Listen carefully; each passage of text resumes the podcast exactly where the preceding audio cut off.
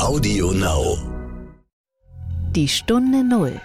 Der Wirtschaftspodcast von Kapital und NTV zu den wichtigsten Themen der Woche.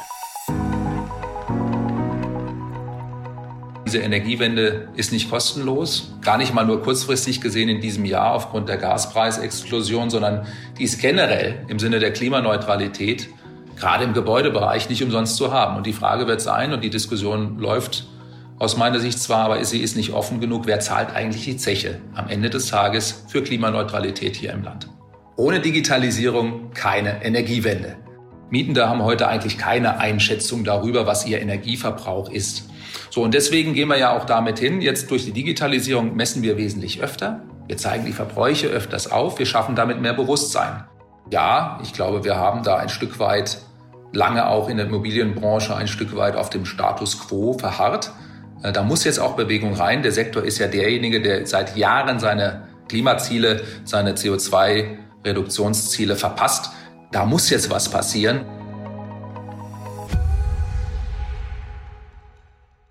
Hallo und herzlich willkommen zu einer neuen Folge von Die Stunde Null. Mein Name ist Horst von Butler. Schön, dass Sie wieder zuhören. Ja, Wahnsinn, wie lange ich diesen Satz nicht gesagt habe. Herzlich willkommen zur Stunde Null. Es war ja eine lange Sommerpause, fast wie ein Sabbatical hat es sich angefühlt. Und ich hatte diesen Begrüßungssatz so auf Taste. Ich konnte ihn im Schlaf und automatisch und habe ihn manchmal auch aus Versehen gesprochen, wenn ich morgens in die Küche gekommen bin. Wir legen wieder los. Jede Woche haben wir die Themen der Woche. Das ist unser Konzept. Die Themen der Woche, also die wichtigsten Themen aus Wirtschaft und Politik. Wir haben jede Woche ein spannendes Gespräch mit einem Gründer oder einer Gründerin, einem Manager oder einer Unternehmerin, einem Ökonomen oder einem anderen Vordenker. Wir haben jede Woche neue Gedanken und Hintergründe. Jede Woche die Börse mit Katja Dofel und das Ganze in einer Zeitspanne einer Joggingrunde. Hängt natürlich von ihrer Geschwindigkeit und ihrer Laufstrecke ab, aber die meisten joggen ja so sechs bis sieben Kilometer in 40 bis 45 Minuten. Wir haben eine kleine Veränderung. Ich werde die Stunde Null nicht mehr alleine moderieren, sondern im Team. Ich hatte ja auch schon früher mal Sparringspartner oder irgendwelche Co-Hosts. Und ich freue mich, dass ich nun hier nicht mehr einsam und allein sitze, sondern dass hier künftig jemand regelmäßig sitzen wird als fester Co-Host für die Stunde Null. Seine Stimme kennen Sie auch schon und er wird jetzt auch schon ein bisschen unruhig, wann ich endlich fertig bin mit meiner Anmoderation. Herzlich willkommen, Nils Kreimeier. Ja, vielen Dank, Horst. Ich freue mich sehr, dass ich äh, jetzt dabei sein kann, äh, an vorderster Front sozusagen. Im Hintergrund betreue ich den Podcast ja schon länger auch mit. Äh, aber ich bin äh, echt froh, dass ich jetzt äh, auf diese Art und Weise auch dabei sein kann. Und du kannst äh, gerne noch ein bisschen weiterreden. Das hast du ja schon lange nicht mehr gemacht eigentlich. Das stimmt. Ich habe so viel zu sagen. Nein, ich freue mich, dass ich nicht mehr hier alleine bin. Es ist doch irgendwie einfacher, Gedanken zu zweit zu entwickeln. Man ist ja nicht nur zusammen weniger allein, sondern man denkt auch zusammen weniger als allein. Passt jetzt nicht so ganz, aber egal. Ich freue mich, dass wir das künftig gemeinsam machen, im Wechsel machen, je nach Zeit und Lage. Und du hast uns auch schon heute einen spannenden Gesprächspartner mitgebracht. Man muss sagen, es ist so ein bisschen der Überbringer schlechter Botschaften in diesem Winter. Ich meine, in der Geschichte hatten es ja die Botschafter eh nicht leicht. Man kennt ja diesen berühmten Ausspruch, don't kill the messenger. So weit wird es hoffentlich nicht kommen. Aber das Unternehmen äh, des Mannes, mit dem du gesprochen hast, ähm, die haben zwar keine schlimmen Botschaften, aber vielleicht schlimme Rechnungen, die sie irgendwie präsentieren oder überbringen werden, sind auf jeden Fall der Pulsmesser der Nation in diesem Winter. Ja, das kann man wirklich so sagen. Ich habe mit äh, Matthias Hartmann gesprochen, das ist der Chef von Techem, äh, einem Unternehmen, das viele vielleicht von äh, Abrechnungen kennen, wenn äh, Gasabrechnungen oder Wasserabrechnungen nach Hause flattern. Das ist ein Unternehmen, das bei Millionen von Gas- und Wasserkunden die Zähler abliest und ihnen danach auch die Rechnung schickt. Also er präsentiert sozusagen den Deutschen auch die Rechnung für diese jetzt maßlos steigenden Energiepreise und damit in gewisser Hinsicht auch äh, für das, äh, was wir in diesem Krieg erleben, der an der Ostflanke äh, der EU stattfindet. Ähm, ich habe mit Hartmann unter anderem darüber gesprochen, wie sich das so anfühlt, aber er gibt auch ein paar Tipps dazu, wie sich diese private Energierechnung ein bisschen in Grenzen halten lässt, also wie sich der, die Preise da ein bisschen nach unten drücken lassen. Also, bisschen Tipps auch zum Sparen. Ich bin sehr gespannt auf das Gespräch und wir sind ja auch schon ein bisschen gleich bei unserem ersten Thema. Das war die Woche. Nils, wir müssen über Nord Stream 2 sprechen und ähm, du hast viel dazu recherchiert. Du bist ja Osteuropa- und Russland-Experte. Vielleicht nochmal, äh, warum wir darüber sprechen müssen. Also, Nord Stream 2 ist ja so ein bisschen ein Symbol geworden. Es war ähm, tatsächlich, es war ja die umstrittene Pipeline, die auch so die Abhängigkeit von Russland so ein bisschen markiert hat. Wir haben sie als erstes, als erste Maßnahme nach Beginn des Krieges dann gesagt, nein, die nehmen wir nicht in Betrieb. Jetzt fließt seit, äh, ja, seit der Sommerpause nur noch 20 Prozent oder fast kein Gas mehr, auch dieser Tage fast kein Gas mehr durch Nord Stream 1. Und jetzt gibt es diesen Vorschlag von einigen Menschen, die sagen, lass doch einfach Nord Stream 2 wieder öffnen. Das haben verschiedene Menschen gesagt, auch äh, sehr komische Menschen, aber dann hat jemand mal wieder seinen Finger in die Luft gehalten, der das sehr gut kann, und zwar Wolfgang Kubicki, der Vize der FDP, und der hat gesagt, wir sollten Nord Stream 2 jetzt schleunigst öffnen, um unsere Gasspeicher für den Winter zu füllen. Es gäbe keinen vernünftigen Grund, Nord Stream 2 nicht zu öffnen. Denn wenn Russlands Präsident Wladimir Putin dann doch nicht mehr Gas liefere, habe Deutschland nichts verloren und, nochmal Zitat, kommt auf diesem Weg mehr Gas bei uns an, vielleicht sogar die komplette vertraglich zugesicherte Menge, wird das helfen, dass Menschen im Winter nicht frieren müssen und unsere Industrie nicht schweren Schaden nimmt. Und das ist ja tatsächlich die große Frage, wie viel Industrie verlieren wir? Wie teuer äh, wird es zu heizen? Und was passiert tatsächlich diesen Winter? Und das Interessante fand ich, dass ähm, es gab eine Blitzumfrage äh, von Forsa Auftrag von RTL und NTV. Und 39 Prozent der Befragten haben dieser Ansicht zugestimmt, dass Deutschland angesichts der Gasknappheit Nord Stream 2 ja, in Betrieb nehmen soll. Und im Osten waren es 60 Prozent. Ähm, äh, und ich fand das, ähm, äh, während Westdeutsche überwiegend dagegen sind, 56 Prozent gab es in Ostdeutschland doch eine Mehrheit. Mich hat diese Zahl erstaunt, weil es ist jetzt nicht irgendwie so Spinne am rechten Rand oder am linken Rand, so 10 Prozent hätte ich getippt. Es sind ja äh, knapp 40 Prozent. Nils, du hast wirklich ja auch nochmal erklär, erklär uns nochmal, warum diese Maßnahme aus deiner Sicht auch sinnlos ist. Du hast ja ähm, ja auch einen Kommentar zugeschrieben, der sehr viele Reaktionen hervorgerufen hat. Ja, also ich habe mich, wie du ja auch schon gesagt hast, eigentlich schon seit Jahren mit der Entstehung der Nord Stream Pipeline, auch des ersten Strangs schon äh, beschäftigt habe auch den, die Entstehung des zweiten Strangs sehr äh, aufmerksam verfolgt. Und ich glaube, dass solche Umfragen auch deswegen so zustande kommen, weil den Deutschen ja von diversen Bundesregierungen immer wieder gesagt worden ist, dass äh, Nord Stream ein wirtschaftliches Projekt ist. Ich äh, war immer der Ansicht, dass das nicht stimmt. Äh, Nord Stream war und ist ein geostrategisches äh, Projekt Russlands, mit dem die Ukraine isoliert werden sollte. Und jetzt, äh, und zwar, also ein Grund dafür sieht man schon darin, dass äh, keine neuen Gasmengen durch diese Nord Stream Pipeline jemals geplant worden sind. Es erschließt genau die gleichen Gasreserven, die auch von den bereits bestehenden Pipelines erschlossen werden. Das heißt, es geht um das gleiche Gas. Es kommt kein neues Gas durch diese Pipelines. So, jetzt kann man natürlich sagen, okay, wir geben dem Herr Putin, wenn er die unbedingt haben will, seine Nord Stream 2 und dann kommt vielleicht wieder Gas. Aber die große Frage ist, warum sollten die Russen das machen?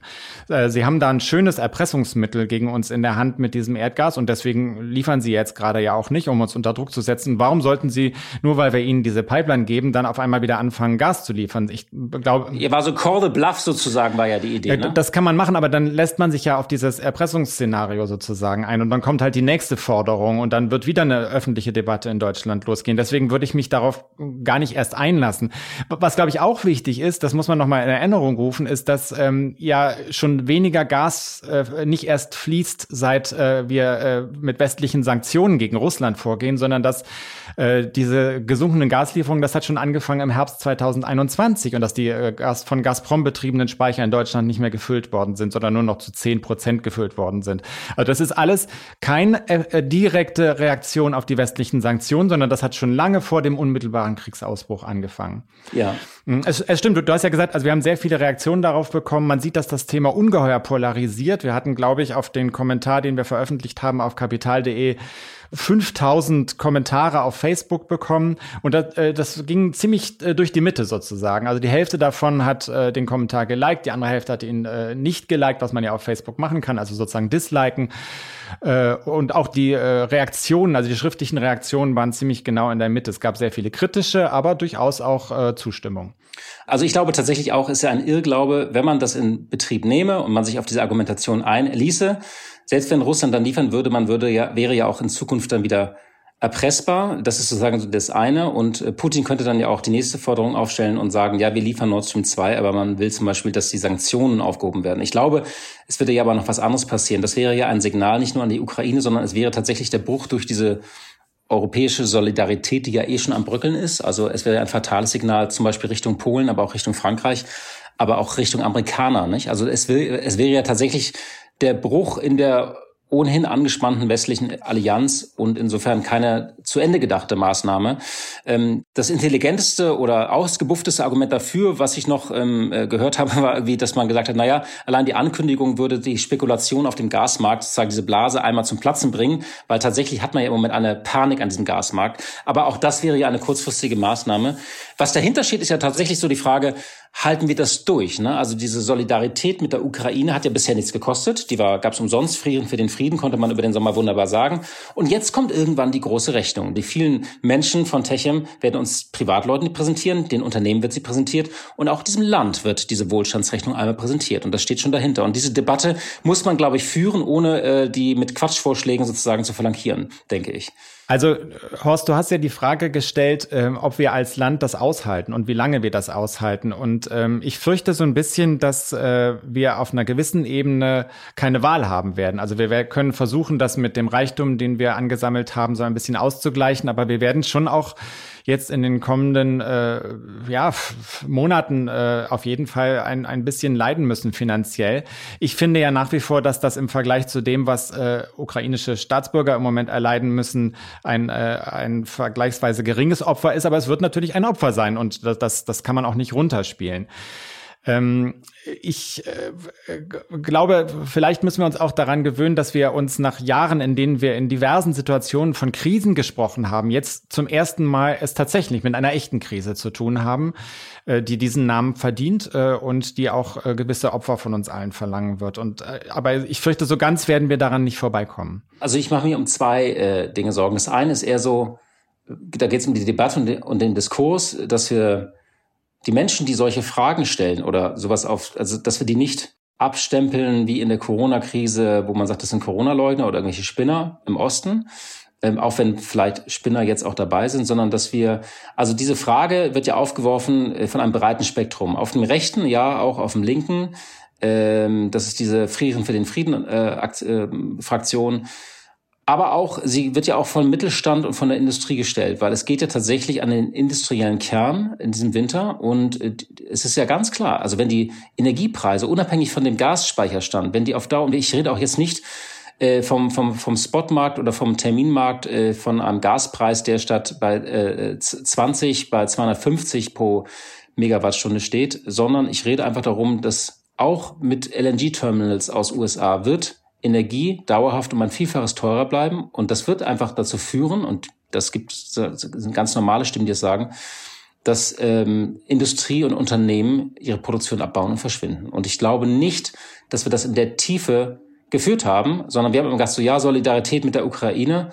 Und ähm, ich möchte das auch nicht, dass das unser Land und unsere Gesellschaft zerreißt, äh, dass wir das, also ich glaube, dieses, das wird sich im Winter zuspitzen, da mache ich mir große Sorgen. Ja, also keine Frage. Also Energiepreise von der Höhe, wie wir sie im Moment sehen, sind für unsere Industrie und auch für Privatverbraucher auf Dauer nicht, nicht machbar. Also so kann das Land nicht funktionieren. Die Frage ist nur, ich glaube, da sind wir uns ja alle einig in dieser Analyse. Die Frage ist nur, wie wir darauf reagieren als Land. Sagen wir, wir versuchen wieder auf das alte Geschäftsmodell zurückzukommen und irgendwie mit den Russen möglichst schnell wieder ins Geschäft zu kommen, damit dieses billige russische Gas möglichst wieder nach Deutschland fließt. Schwierig. Oder sagen wir, wir müssen darauf technologisch reagieren. Und ich bin ja, was das angeht, dann doch immer sehr optimistisch und, und vertraue darauf, dass äh, deutsche Ingenieure und vielleicht auch deutsche Chemiker eine Lösung finden, wie sie uns aus so einer Krise auch dann wieder raus innovieren. Äh, aber ich glaube, das ist der Weg, den, den, den wir zumindest mittelfristig gehen müssen. Kurzfristig ist das schwer, aber mittelfristig äh, ist das sicherlich ein Weg, auf andere äh, äh, Brennstoffe zuzugreifen, äh, neue Methoden zu entwickeln. Aber ich glaube, dieser Weg, jetzt dem Kreml wieder die Hand zu reichen und zu sagen, äh, ihr könnt da umbringen, wen ihr wollt in der Ukraine, aber wir wollen doch gerne wieder euer Gas haben. Das ist, glaube ich, nicht der Weg, den wir gehen können. Das, äh, genau. Und da würde ich dir natürlich auch zustimmen, äh, dass es nicht so einfach ist. Ich glaube bloß, alle anderen Alternativen, die wir entwickelt haben, dann ähm, haben wir es vielleicht auch jetzt sozusagen für diese erste Folge, weil das ja sehr viele Themen sind. Aber die Alternativen brauchen halt Zeit. Also all diese Pläne zum Umbau der Energieversorgung, sei es Wasserstoff, äh, sei es erneuerbare Energien, das braucht halt Zeit. Das sind halt Pläne, die bis 2030, 35 liefern. Und jetzt springt ein bisschen die dreckige Kohle in die in die Lücke. Ähm, Atomkraft wollen wir nicht, Fracking wollen wir eigentlich auch nicht. Und mir ist das noch nicht pragmatisch genug. Also wenn, wenn wir wirklich sagen, wir wollen pragmatisch sein, dann sollten wir wirklich auch so pragmatisch sein und alles, alles durchprüfen, um diesen Wegfall des russischen Gases dann auch wirklich zu ersetzen, damit hier die Arbeitsplätze erhalten bleiben. Die Stunde Null. Das Gespräch. Kommen wir zu unserem Gespräch. Ähm, du hast, äh, Nils, mit Matthias Hartmann gesprochen, dem Chef von Techem. Willst du vielleicht uns einmal kurz vorstellen? Ja, das ist äh, tatsächlich eine sehr interessante Persönlichkeit, weil er äh, vor seiner derzeitigen Tätigkeit als Chef dieses Energiedienstleisters äh, schon eine ganze Menge andere Dinge gemacht hat. Er ist 56 und war insgesamt mehr als 25 Jahre bei IBM, also im Grunde genommen bei einem äh, was ganz anderes. Was, was ganz anderes, genau, zuletzt als Geschäftsführer äh, Deutschland und hat zwischenzeitlich dann aber auch noch für ein Marktforschungsunternehmen gearbeitet, nämlich für GfK, was äh, in mir auch so ein gewisses Interesse geweckt hat, weil das heißt ja auch, dass er sich mit der Stimmung in der Bevölkerung auskennt und so ein bisschen auch genau der Richtige ist, um mit ihm also den, äh, den Finger an den Puls in der Bevölkerung zu legen. Das habe ich in dem Gespräch dann auch getan. Und äh, wir gehen ja eigentlich alle davon aus, dass in den kommenden Monaten, äh, was Energie angeht, die Stimmung in der Bevölkerung sehr ungemütlich werden dürfte. Und das, man merkt das ja auch schon an, äh, an Kommentaren, wie wir sie bekommen haben oder wie wir sie äh, auf der Straße hören. Herr Hartmann ist das ganz nebenbei gemerkt passionierter Schlagzeuger. Das haben wir jetzt aber in dem Gespräch nicht ausprobiert. Also es wird keinen Trommelwirbel geben oder sowas. Ähm, er soll aus dem Unternehmen, äh, das er jetzt führt, äh, mehr machen als nur so ein Ableser von, von Heizung. Also es geht schon darum, das machen ja sehr viele Unternehmen, äh, dass er einen Dienstleistungsanbieter daraus formt, der auch dabei hilft, den Kunden, wenn sie versuchen, energieeffizienter zu nutzen. Und auch darüber haben wir gesprochen, also wie sie das machen können. Das Unternehmen selbst ähm, Techem, viele Zuhörerinnen und Zuhörer kennen es vielleicht von, von ihrer Abrechnung. Ansonsten äh, kommt man nicht allzu häufig damit in, äh, in, in, in Berührung.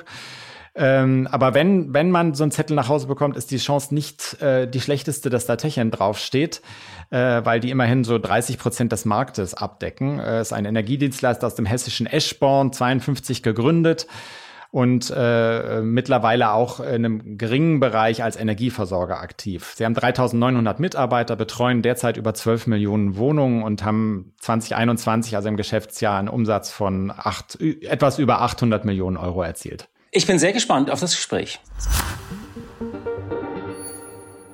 Herzlich willkommen, Herr Hartmann, in der Stunde Null. Herzlich willkommen nach Eschborn. Ja, hallo, ich grüße Sie, Herr Kreimer. Man hat ja so ein bisschen das Gefühl, wenn man die Nachrichten äh, der letzten Tage äh, verfolgt, da wird äh, eine Gasumlage eingeführt, dann äh, eine Umsatzsteuersenkung diskutiert, wiederum auf diese Gasumlage. Kommen Sie eigentlich als jemand, der dann ja am Ende die Rechnungen für das Ganze verschicken muss, kommen Sie da überhaupt noch mit mit diesen ganzen Änderungen als Unternehmen?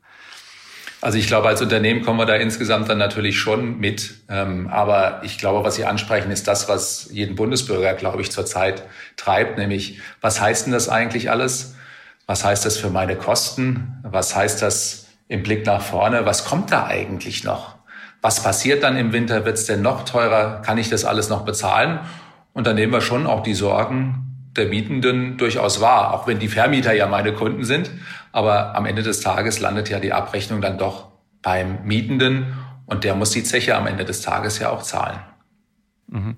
Also Sie fühlen sich nicht als der Überbringer der schlechten Nachrichten, weil, weil Sie ja dann doch als den Zwischenstation mit dem Vermieter haben, oder?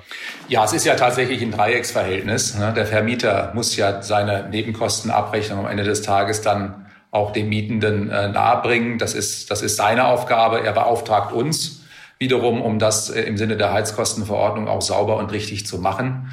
Und von daher ist mein Kontaktpunkt erstmal primär der Vermieter bislang gewesen, was die Abrechnung angeht. Aber auch in meinem Geschäft verändert sich das. Mit der unterjährigen Verbrauchsinformation zum Beispiel bringen wir dann auch wiederum über den Vermieter die monatlichen Verbrauchswerte dann auch zum Mieter. Also das ist schon auch ein Stück weit immer aus Mietersicht auch bei uns gedacht. Mhm. Und Sie treten ja äh, im Teil Ihres Geschäftsbereichs äh, auch als Versorger auf, nicht?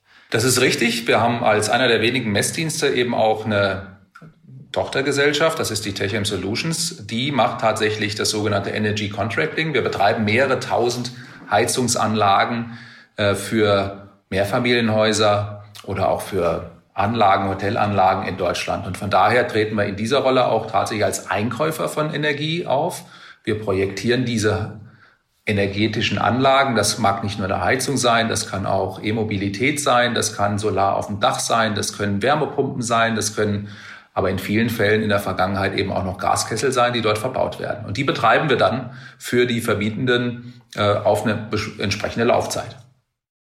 Ähm, jetzt ist ja immer wieder in den vergangenen Wochen zu hören gewesen von einer zu erwartenden Wutwelle angesichts der steigenden Energiepreise. Ist das was, was Ihnen was Ihnen Sorge bereitet, äh, dass das möglicherweise dann auch Sie treffen könnte als ein Unternehmen, das da an der, an der Front unterwegs ist, wenn man so will? Nun ist es in den vergangenen Jahrzehnten, und das ist ja ein Geschäft, das ist, ich sag mal, 70 Jahre jung oder alt, je nachdem, wie Sie es titulieren wollen. Es gab schon immer Momente, wo Energiepreise sich bewegt haben. Wir sind sicherlich dieses Jahr in einer sehr extremen Situation. Äh, ich glaube, die muss der Volkswirtschaft insgesamt, der Gesellschaft insgesamt natürlich schon auch Sorge machen. Und somit macht es auch uns Sorge. Ja, denn ich glaube, was hier vor allem zählt, ist Information und Kommunikation und Ehrlichkeit. Denn ich glaube, schauen Sie, der normale Mietende in Deutschland, der wohnt in einer Wohnung, die ist 68 Quadratmeter groß oder klein. Und ähm, wir haben es ja hier auch mit einer Klientel zu tun, die eben oftmals auch nicht so viel Geld hat. Und äh, da ist diese Energiekostensorge neben der Inflation, die wir in vielen anderen Bereichen sehen, schon auch eine große Sorge. Viele sind darauf aber gar nicht richtig vorbereitet, hat man den Eindruck. Viele wissen doch gar nicht so recht, was da kommt. Das hat auch was damit zu tun, dass die Vorauszahlungen äh, für die Warmiete entsprechend oftmals noch nicht angepasst sind. Und das ist natürlich dann schlimm in dem Moment, wo es Menschen trifft, die sich vielleicht gar nicht so sehr gekümmert haben, vielleicht auch nicht kümmern konnten und die dann überrascht werden mit sehr, sehr hohen Nachzahlungen. Und das haben wir in diesem Jahr schon gespürt und das werden wir im nächsten Jahr sicherlich nochmal verstärkt spüren. Ähm, was meinen Sie damit, es fehlt Ehrlichkeit, äh, dass man einfach sozusagen früher schon die Vorauszahlungen anpassen sollte, um den Leuten früher klarzumachen, was da auf sie zukommt? Oder, oder was meinen Sie damit, eine fehlende Ehrlichkeit? Also zunächst mal habe ich ja gesagt, Kommunikation und Information, und das steht, glaube ich, vorne, vorne dran. Ähm, ich, ich glaube, vielen Menschen ist noch nicht klar genug, auch wenn es fast gefühlt jeden Tag in der Zeitung steht, was da auf sie zukommen kann. Mit dem Punkt Ehrlichkeit meine ich die Tatsache, das ist die ganze Diskussion um die Energiewende hier im Land. Ähm, wer zahlt eigentlich diese Zeche? Und ich vertrete eine Meinung, die da heißt, ähm, da sind die Vermietenden heranzuziehen. Das passiert ja auch schon durch CO2-Abgabe erstmalig dieses Jahr. Es sind die Mietenden, die am Ende des Tages ihre Verbräuche natürlich transparent äh, zu bezahlen haben. Und es ist natürlich immer wieder der Ruf auch nach der Politik, wie ein Beitrag zu leisten ist. Ich sage immer, diese Energiewende ist nicht kostenlos, gar nicht mal nur kurzfristig gesehen in diesem Jahr aufgrund der Gaspreisexplosion, sondern die ist generell im Sinne der Klimaneutralität gerade im Gebäudebereich nicht umsonst zu haben. Und die Frage wird sein, und die Diskussion läuft aus meiner Sicht zwar, aber sie ist nicht offen genug. Wer zahlt eigentlich die Zeche am Ende des Tages für Klimaneutralität hier im Land? Na, am Ende wird sie der Verbraucher zahlen, oder? Ja, ich glaube, der Verbraucher wird sie, wird sie bezahlen. Ähm, ich glaube aber auch, dass es Verbrauchersegmente tatsächlich gibt. Das hört man auch von meinen Kunden, von der Wohnungswirtschaft, gerade die, die äh, im früheren sozialen Wohnungsbau sehr engagiert sind. Es gibt eine Klientel, äh, die wird die Preise kaum bezahlen können, gerade auch in diesem Jahr. Das ist ja auch der, der Ruf nach Unterstützung, der kommt vom Mieterschutzbund. Äh, der kommt aus anderen Teilen. Aber das meine ich mit Ehrlichkeit. Ich glaube, wir brauchen äh, einen, einen ehrlichen Diskurs darüber, welche Kosten kommen auf uns zu. Und wir brauchen auch einen Diskurs darüber, wer kann sie eigentlich tragen. Und es wird ein Segment geben bei den Verdreifachungen teilweise der Gasrechnungen für die Menschen. Es wird einen Teil geben, die können das kaum bezahlen. Ähm, wenn wir jetzt mal so ein bisschen äh, zum Thema Gegenstrategien kommen, also was kann ein Verbraucher eigentlich tun in der Situation? Also zumindest für große Teile der Bevölkerung waren ja Energiekosten lange Jahre etwas, was äh, lästig war, was womöglich auch stieg, aber womit man sich mehr oder weniger abgefunden hat. Jetzt hört man mehr und mehr äh, Rufe danach doch, äh, dass zumindest im kommenden Winter äh, Gas gespart werden sollte, vielleicht auch Strom gespart werden sollte. Äh, was für ein Potenzial sehen Sie da? Also was kann man eigentlich machen als Verbraucher, um sich diesem Preisanstieg zu entziehen? Also wenn ich jetzt aus Verbrauchersicht ähm, schaue, dann sind es eigentlich, ehrlich gesagt, relativ simple Maßnahmen. Und die wirken und die haben auch einen direkten Einfluss. Passen Sie Ihr Heiz- und passen Sie Ihr Lüftverhalten an. Damit fängt es ganz banal an. Viele unserer Kunden oder auf der mietenden Seite wissen heute immer noch nicht, wie ein analoges Thermostat an der Heizung funktioniert. Wie stelle ich sie eigentlich richtig ein?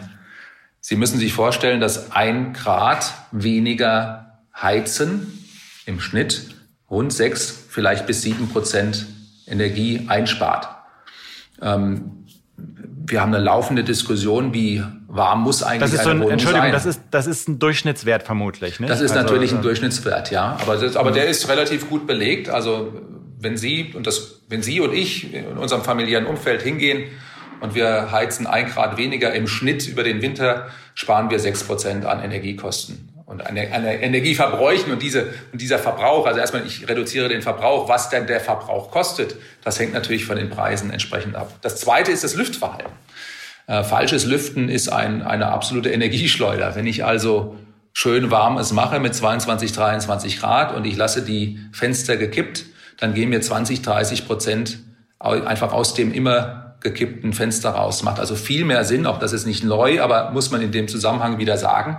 Stoßlüften ist die, ist die Kunst und äh, das müssen wir einfach letztendlich schaffen. Ja, und äh, dieses äh, geht natürlich dann weiter. Tatsächlich, der Minister Habeck hat es ja auch äh, ähm, gesagt und hat dafür zwar Kritik bekommen, aber ja, es sind ganz banale Maßnahmen wie das Warmwasser zu reduzieren, beim Duschen aufzupassen. Die Zeiten äh, haben sich da geändert und ich glaube, ähm, jeder darf in dieser Republik wahrnehmen, dass man hier tatsächlich was persönlich beitragen kann, ohne dass es einem vielleicht final zu kalt wird. Das heißt einerseits äh, die Temperaturen im Wohnzimmer äh, verringern, dann vielleicht auch äh, ganze Zimmer äh, nur noch auf, auf ein Minimum heizen, die man, die, man, die man vielleicht gar nicht so warm braucht und kürzer duschen. Ja, das ist tatsächlich so. Jetzt muss man natürlich auch aufpassen, man darf da nicht in die Extreme gehen. Wir können die Wohnung nicht äh, komplett unbeheizt lassen. Das geht auf die Bausubstanz, das wollen wir nicht, ja. Wir müssen aufpassen, dass wir irgendwo in der Range, je nach Gebäude, zwischen 14 und 16 äh, Grad letztendlich dann auch bleiben müssen. Wir dürfen also nicht alles abschalten. Dann haben wir Schimmelgefahr, dann haben wir letztendlich Einfluss auf die Bausubstanz. Ähm, aber alles, sage ich mal, was im Bereich 19 bis 20 Grad geht, ist sicherlich eine akzeptable Wohnraumtemperatur. Und wir wissen, dass viele einfach gerne wärmer wohnen. Aber wir müssen uns alle fragen, können wir nicht einen Beitrag leisten? Ähm, jetzt ist es ja so, dass äh, Techem, wenn ich das richtig verstehe, versucht, aus dieser Rolle des, des reinen äh, Ableseunternehmens sozusagen rauszukommen, oder Sie sind auch schon darüber hinausgekommen und gegangen. Äh, versuchen Sie da auch in so eine beratende Funktion reinzugehen? Also äh, man hat ja das Gefühl, es gibt einen enormen Bedarf an, an äh, Beratung im Energiebereich, obwohl da viele Unternehmen sich schon tummeln. Aber man hat trotzdem das Gefühl, dass, wie Sie ja gerade selbst geschildert haben, dass viele Kenntnisse da doch noch fehlen. Ja, das ist so. Und äh, es passiert natürlich auch viel. Wir, wir haben zwei, drei verschiedene technologische Trends, die zurzeit schlagend werden. Das eine ist die Digitalisierung. Das heißt, die Vernetzung der Häuser, um die Messtechnik digital jederzeit ablesbar, aber auch dann steuerbar zu machen. Das ist ganz, ganz wichtig. Und ich sage immer, ohne Digitalisierung keine Energiewende. Und diese Digitalisierung, die wir über die Heiztechnik jetzt auch hineinbekommen, die hilft uns an vielen Stellen. Wir haben jetzt ein digitales Heizungsmonitoring zum Beispiel eingeführt. Das heißt, wir schauen uns die Lage der Heizanlagen aus der Entfernung an und können Anomalien erkennen. Wir können gegensteuern. Und das sind äh, sehr gute zusätzliche Effekte. Also ein Heizungsmonitoring in der größten Feldstudie, bald Best hieß die, haben wir das gezeigt in 100 Liegenschaften mit 1200 Wohnungen konnten wir im Schnitt 8 bis 15 Prozent Energie sparen. Das ist der gleiche Heizkessel, das ist die gleiche, zum Teil auch noch alte Anlage. Und das hilft im Prinzip durch die Digitalisierung Energiekosten zu senken und Energieeffizienz herbeizuführen. Der andere große Trend ist das, was ja auch von der Politik äh, zurzeit gefordert wird. Das ist nämlich der Wechsel der Technologie im Heizkeller. Also weg vom Öl, das haben wir alle gelernt. Äh, jetzt heißt es aber auch weg vom Gasbrenner die Wärmepumpe ist die Technologie der Stunde. Das ist allerdings beratungsintensiv und da haben Sie vollkommen recht äh, an dieser Stelle, Herr Kreimer, denn viele Kunden sind da verunsichert. Auch Vermietende sind verunsichert. Warum ist das so? Ähm, es ist einfach so, dass ich nicht einfach nur hingehen kann und den Gasbrennwertkessel rausnehme und jetzt eine Wärmepumpe installiere. Warum ist das so? Das Haus muss darauf vorbereitet sein. Häuser mit einer Fußbodenheizung, Häuser mit großen Radiatoren, sind viel besser vorbereitet. Wenn Sie einen typischen sagen wir mal, Bau, äh, Zweckbau aus den 60er, 70er Jahren nehmen, den kriegen Sie allein mit einer Wärmepumpe, wenn da 50, 60 Einheiten drin sind, gar nicht warm. Da brauchen Sie also Mischtechnologie, da brauchen Sie eine Wärmepumpe, vielleicht kombiniert mit Solar auf die Dächer, das macht Sinn. Und dann vielleicht noch ein Gasbrennwertkessel hin. Also hybride Methoden, um das Ding wirklich warm zu bekommen. Und das ist ein Technologiewechsel, der ist beratungsintensiv, da helfen wir auch. Da sind natürlich auch die Heizungsbauer dran interessiert, das zu tun. Aber da merken wir schon große Verunsicherung in der Branche. Sie sprechen da so Entwicklungen an, die ja, äh, bis sie dann wirklich funktionieren, äh, Jahre brauchen. Also der, diese Durchsetzung der Digitalisierung, da ist ja erstmal eine Hardwareumstellung nötig. Sie brauchen ja die, die digitalen Messgeräte, die in den Wohnungen dann verfügbar sind. Dann muss äh, muss diese Verbindung stehen. Das andere, was Sie gesagt haben, Wärmepumpe ist auch was, äh, da, wenn man das jetzt versucht, sich äh, zu installieren, wir kennen ja alle die Wartezeiten, die, äh, die auf jetzt auf die Verbraucher zukommen. Ist da auch was versäumt worden in den letzten Jahren? Hätte man da nicht viel früher mit anfangen müssen? Also ich denke, die Technologie ist tatsächlich schon länger da. Und ja, ich glaube, wir haben da ein Stück weit lange auch in der Immobilienbranche ein Stück weit auf dem Status quo verharrt. Äh, da muss jetzt auch Bewegung rein. Der Sektor ist ja derjenige, der seit Jahren seine Klimaziele, seine CO2-Reduktionsziele verpasst da muss jetzt was passieren und jetzt auf einmal soll es im, in großen Stückzahlen passieren. Da ist die Lieferkette gar nicht darauf vorbereitet. Wir haben die Kapazitäten nicht, wir haben die Handwerker nicht. Also ja, das ist jetzt eine solche Lage. Ich will es aber noch mal ein Stück zurücknehmen. Wir gucken jetzt auf, auf dieses Jahr, ähm, wo eine Krise die andere überlagert. Ähm, die Gasmangelsituation, die Abhängigkeiten, die wir alle täglich in der Presse lesen. Jetzt wird versucht, mit Gewalt für diesen Winter die Lösung zu finden. Kurzfristig gibt es natürlich ganz einfache Lösungen. Ich habe sie skizziert. Aber wir müssen mittelfristig daran gehen. Und wir werden ja nicht von heute auf morgen Hunderttausende von Wärmepumpen im Land verschraubt haben. Wir haben auch nicht genügend Solar auf den Dächern. Wir haben nicht genügend grüne Energie. Das ist ein Spiel, das wird uns die nächsten fünf, die nächsten zehn, 15 bis 20 Jahre begleiten. Und wir dürfen nicht jede Investition für nur auf diesen Winter fokussieren, sondern wir müssen beginnen. Und ich glaube, das ist äh, ein Bewusstseinswandel, der jetzt gerade anfängt, um sich zu greifen. Und ehrlicherweise, ehrlicherweise geht auch jetzt die Regulatorik ein Stück weit voran. Dieser Dschungel an Einzelverordnungen, der nicht, wo nichts zueinander passt, da muss ich schon sagen, ist mein Eindruck von der jetzigen Regierung, die versuchen, das integrativer und ganzheitlicher in den Griff zu bekommen. Äh, Sie hatten eben äh, das Thema Digitalisierung angesprochen. Dass, äh, Sie sagten, Energiewende ohne Digitalisierung wird nicht funktionieren. Ähm, können Sie mal äh, einem konkreten Beispiel schildern, äh, was Sie damit meinen, wie, wie das aussieht? Äh, Sie haben gesagt, Sie können Anomalien erkennen und äh, eine Verbrauchssteuerung einleiten. Wie sieht sowas im konkreten Fall aus? Ja, ich gebe Ihnen ein konkretes Beispiel. Und ich fange mal beim klassischen Messdienst an, sprich das, was wir auch äh, ja tun, um jedes Jahr eine Heizkostenabrechnung zu erstellen. Früher haben wir das mit analoger Messtechnik gemacht. Der Ableser musste in die Wohnung. Einmal im Jahr kam der. Der Mieter war da oder er war nicht da. Ähm, das war immer ein Ärgernis. Äh, und dann haben wir einmal im Jahr die Abrechnung erstellt. Der Prozess dauerte relativ lange. Ich vergleiche das mal mit dem Autofahren. Wenn ich Ihnen im nächsten Jahr oder in sechs Monaten Ihre Tankrechnung präsentiere, ähm, die Sie bei der Fahrt in den Urlaub in diesem Sommer hatten. Dann sagen sie, ich kann mich überhaupt nicht mehr dran erinnern, wie ich gefahren bin.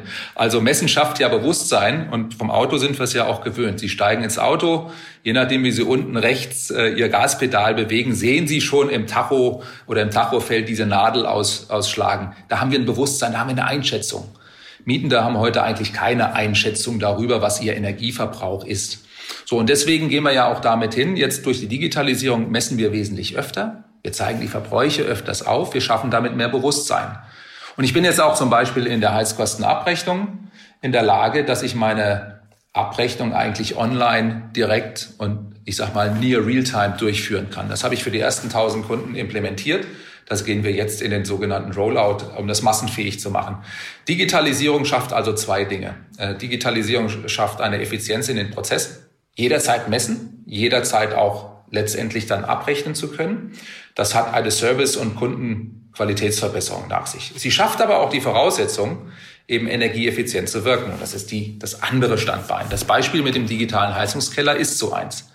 Durch die Sensorik, die wir niedrig investiv dort anbringen, können wir jetzt Tausende von Heizungskellern aus der Ferne heraus beobachten. Die Algorithmen helfen uns dabei zu erkennen, ob eine Heizlinie richtig eingestellt ist oder nicht. Wir können entsprechend frühzeitig anpassen. Und um Ihnen da mal ein Gefühl zu geben, was da alles drin ist, in Anführungszeichen, an Verbesserungspotenzialen, zitiere ich jetzt vielleicht auch nochmal diese Bald-Best-Studie. Die hat das Bundeswirtschaftsministerium in der letzten Legislatur gefördert. Die lief über drei Jahre, über drei Winter. Sie hat 100 Liegenschaften mit 1200 Wohnungen ausgestattet mit normaler Messtechnik, die wir auch in anderen Fällen verbauen. Und wir konnten feststellen und haben diese Heizungsanlagen dann mal gecheckt. Immer nur die Aussage zu Mehrfamilienhäusern. 80 Prozent der Anlagen waren überdimensioniert. Die waren einfach zu groß ausgelegt für das, was man brauchte. 30 Prozent liefen auch nach Jahren der Installation noch auf Werkeinstellung. Die wurden zwar jedes Jahr gewartet und der Schornsteinfeger schaut drauf, aber es das heißt nicht, dass der energieeffiziente Betrieb sichergestellt war. 80 Prozent laufen ähm, letztendlich dann auch nicht optimal eingestellt und verbrauchen im Schnitt 15 bis 20 Prozent zu viel. 30 Prozent laufen Sommer wie Winter durch und werden gar nicht auf die Jahreszeit abgestimmt. Ich will Ihnen sagen, das ist nichts, was in einem optimalen Zustand ist. Und es muss eben nicht immer der neue Kessel sein, sondern es muss der optimale Betrieb der Heizungsanlage sein. Damit können wir rund 15 bis 20 Prozent eigentlich einsparen. Und das ist eigentlich eine niedrig investive Maßnahme, die auch relativ zügig wirkt. Und hier hilft halt eben Digitalisierung, das überhaupt tun zu können.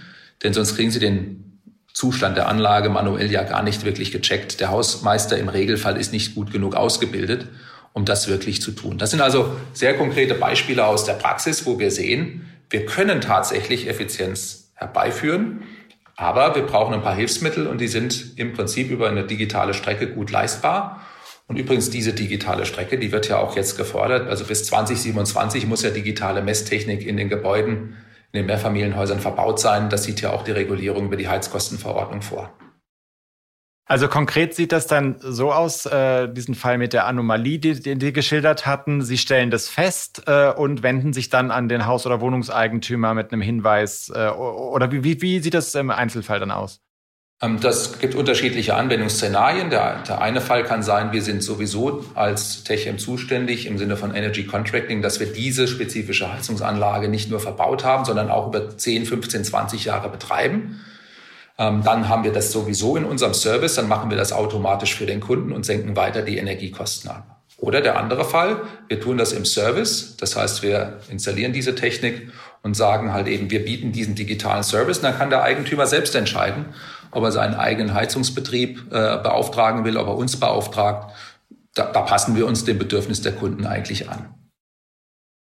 Ähm, wir hatten ja schon so ein bisschen festgestellt, dass äh, schon in den letzten Jahren, sagen wir mal, mehr hätte passieren können in Deutschland in die Richtung. Gibt es, Sie sind ja auch in anderen Märkten unterwegs, gibt es Länder, die da aus Ihrer Sicht schon, schon weiter sind, äh, was diese, äh, ja, die Digitalisierung und das Bewusstsein für den Energieverbrauch angeht? Wir schauen da hausintern sehr gerne auf die nordischen Länder. Ähm, ich gebe Ihnen ein Beispiel, unser Angebot für E-Mobilität, wo wir also praktisch Ladesäulen in Mehrfamilienhäusern verbauen und betreiben und schlüsselfertig hinstellen. Äh, da haben wir eigentlich nach Norwegen gespickt. Äh, das ist jetzt nicht ganz überraschend. Norwegen war das erste Land in Europa, das natürlich massiv auch äh, mit Förderung in die E-Mobilität gegangen ist. Und ja, dann ist jedes dritte Auto ja jetzt ein Elektroauto, wenn man auf der Straße steht. Genau, da kommen Sie also gar nicht mehr dran vorbei. Und das war für uns natürlich das hervorragende Pilotland. Und die Lösung von dort haben wir dann eigentlich in andere europäische Länder gebracht. Wir sehen zum Beispiel auch, dass die Dänen äh, sehr weit sind in der äh, Real-Time-Messung, also Echtzeitmessung von, von Energie. Ähm, auch die Holländer sind ein Stück weit weiter. Das hängt für mich auch ein bisschen damit zusammen, dass dieser sage ich mal, der Rollout der Smart Meter Technologie in Deutschland regulativ sehr, sehr schwierig gestaltet wurde, noch heute uns Schmerzen äh, bereitet. Ähm, und äh, da sind andere Länder schon in der nächsten Generation und wir stecken immer noch im ersten Rollout. Also da muss man auch wieder sagen, es ist leider so, da hilft eine Regulierung äh, nicht unbedingt, wenn sie zu kompliziert gedacht ist.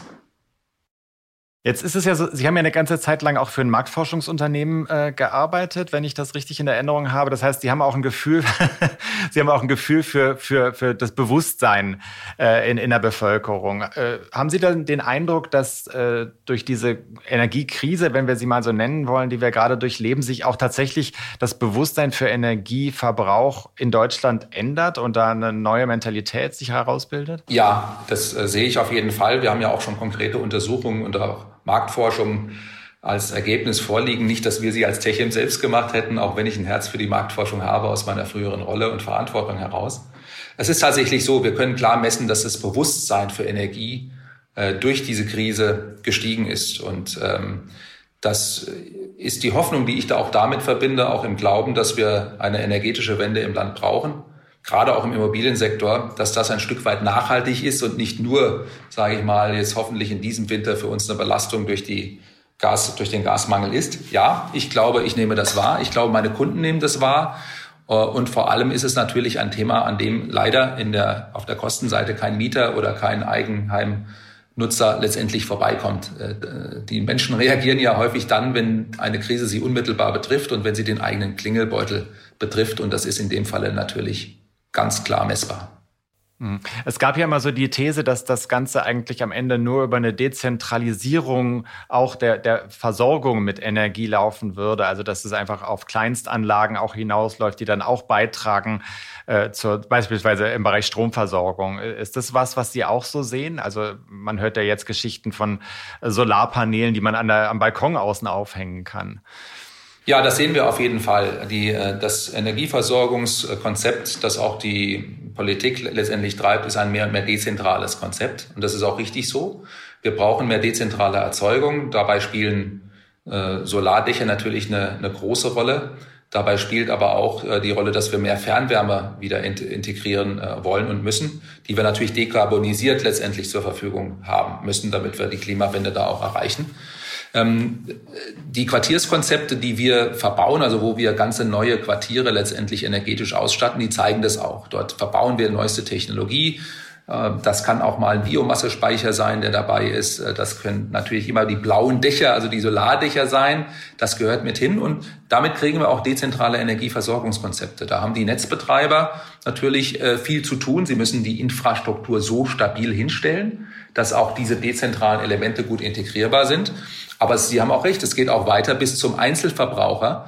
Mieterstrommodelle, die bislang noch viel zu kompliziert sind, äh, greifen hier.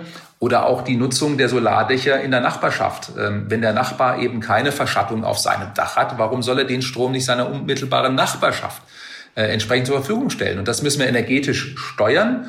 Da brauchen wir Energiemanagementsysteme. Auch daran arbeiten wir mit Partnern dran. Hier entsteht ein Stück weit ein viel breiteres Ökosystem an Dienstleistungen, an Technologien, die zu integrieren sind. Zukünftig werden auch die Autos dann integrativ eine Rolle spielen. Das E-Auto äh, verbraucht dann nicht nur Strom, äh, sondern gibt den Strom, wenn es welchen zu viel hat, dann eben auch an die Liegenschaft ab. Hier werden wir sehr viel mehr technologischen Push sehen. Und ich glaube, da spüre ich, ist eine ganz gute Innovationsbereitschaft hier auch im Lande. Dazu müssten die Autos ja erstmal die technische Voraussetzung haben, auch Strom wieder abgeben zu können. Das können die meisten äh, Elektroautos ja noch gar nicht. Da haben Sie vollkommen recht. Das ist, äh, das ist aber in der nächsten Generation ja eigentlich alles schon in den Ingenieurbüchern aufgeschrieben und ist auch in den Plänen drin. Wir wissen, dass große Hersteller sehr aktiv daran arbeiten, diese bilaterale Möglichkeit auch mit hineinzuziehen. Herr Hartmann, wir müssen so langsam äh, zum Abschluss unseres Gesprächs kommen. Ich möchte Sie aber nicht entlassen, bevor ich Sie gefragt habe, was Sie denn für Energiesparpläne für diesen Winter haben in Ihrem eigenen äh, Wohnumfeld. Ja, ich bin da ein Bundesbürger wie jeder andere auch und wir haben die Diskussion äh, durchaus auch zu Hause. Ähm, ich glaube, wir wollen auch unseren Beitrag leisten, dass wir äh, energetischer vorgehen. Ähm, ich habe eine Diskussion mit meinen Kindern, äh, die da heißt, äh, wie lange wie lang wird denn hier geduscht? Äh, also und, und wie lange wird da geduscht? Und wie lange wird da geduscht? Ich, ohne da Namen und Zahlen zu nennen, in einem Fall deutlich zu lange. Da, da merken Sie aber auch, dass die Diskussion um das Thema auch einen, einen schönen Gruppendruck erzeugt. Auch das hat sich schon geändert. Man stellt dann fest, dass man nach dem Sport auch mal kalt duschen kann. Das sind natürlich Diskussionen. Ich glaube, die sind bei uns nicht anders als in vielen anderen Haushalten. Ich glaube, und das wäre mein Appell, jeder kann ein Stück weit beitragen. Ähm, und äh, es ist ein bisschen auch ein gesellschaftliches Gefühl, was man vielleicht auch entwickeln kann. Wir dürfen nicht immer nur gucken, was die anderen beitragen müssen. Ich glaube, jeder Einzelne kann was leisten. Und ich denke, das ist messbar und das wird in diesem Winter helfen. Und bei Ihnen müssen die Kinder nach dem Sport dann kalt duschen. Das würde ich Ihnen niemals äh, vorschreiben. Das sollen die bitte mal selber entscheiden. Äh, und da sind die alt genug. Okay. Ganz herzlichen Dank, Herr Hartmann, nach Eschborn.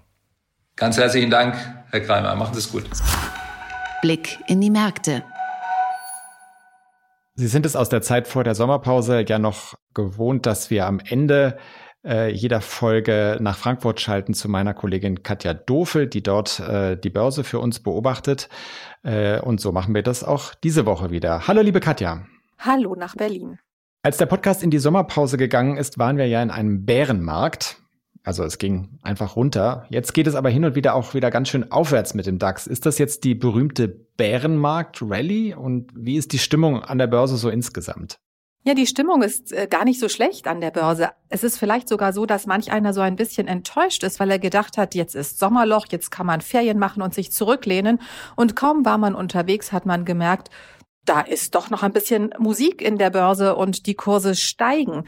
Und äh, in der Tat, der August, der hat auch gar nicht so schlecht angefangen. Der ist ja eigentlich mit einem Verlust im Durchschnitt von 0,3 Prozent auf Monatssicht immer noch besser als der September, aber ein schlechter Börsenmonat. Im September übrigens geht es im Durchschnitt um 1,7 Prozent abwärts.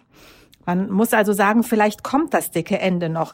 Bis jetzt hat der DAX, der ja die erste Augusthälfte ganz munter angestiegen ist, aber doch schon anderthalb Prozent verloren auf Monatssicht. Und nun ist die Frage, kann er das in den nächsten Tagen zumindest noch so ein bisschen reduzieren, um mit der Statistik Schritt zu halten?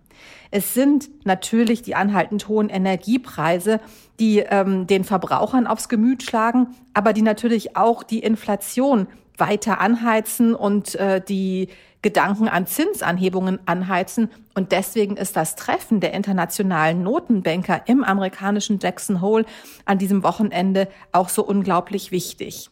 Für die Aktienmärkte bedeutet es natürlich nichts Gutes, wenn die Zinsen deutlich angehoben werden. Da ist der nächste Rückschlag vorprogrammiert. Aber bis jetzt sind wir ja eigentlich auch noch ganz gut im Plan. Bärenmärkte haben zwar manchmal auch nur ein bis drei Monate gedauert, wesentlich häufiger aber sechs bis 15, manchmal sogar noch mehr Monate.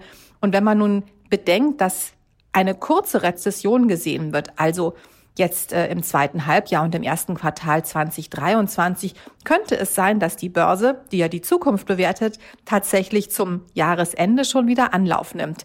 Vorher allerdings könnte es auch noch holprig werden. Vielen Dank, liebe Katja, und bis zum nächsten Mal. Tschüss und herzliche Grüße nach Berlin. Ja, liebe Hörerinnen, liebe Hörer, das war's für heute. Ähm, danke dir nochmal, Nils, dass du ähm, jetzt künftig Teil, also du warst ja immer Teil der Stunde Null im Hintergrund, aber jetzt auch sozusagen Co-Host bist. Ich freue mich auf die kommenden Wochen. Und äh, ja, ich hoffe, dass Sie uns kommenden Freitag äh, wieder äh, zuhören. Machen Sie es gut, kommen Sie gut durch die Woche. Tschüss. Die Stunde Null, der Wirtschaftspodcast von Kapital und NTV zu den wichtigsten Themen der Woche.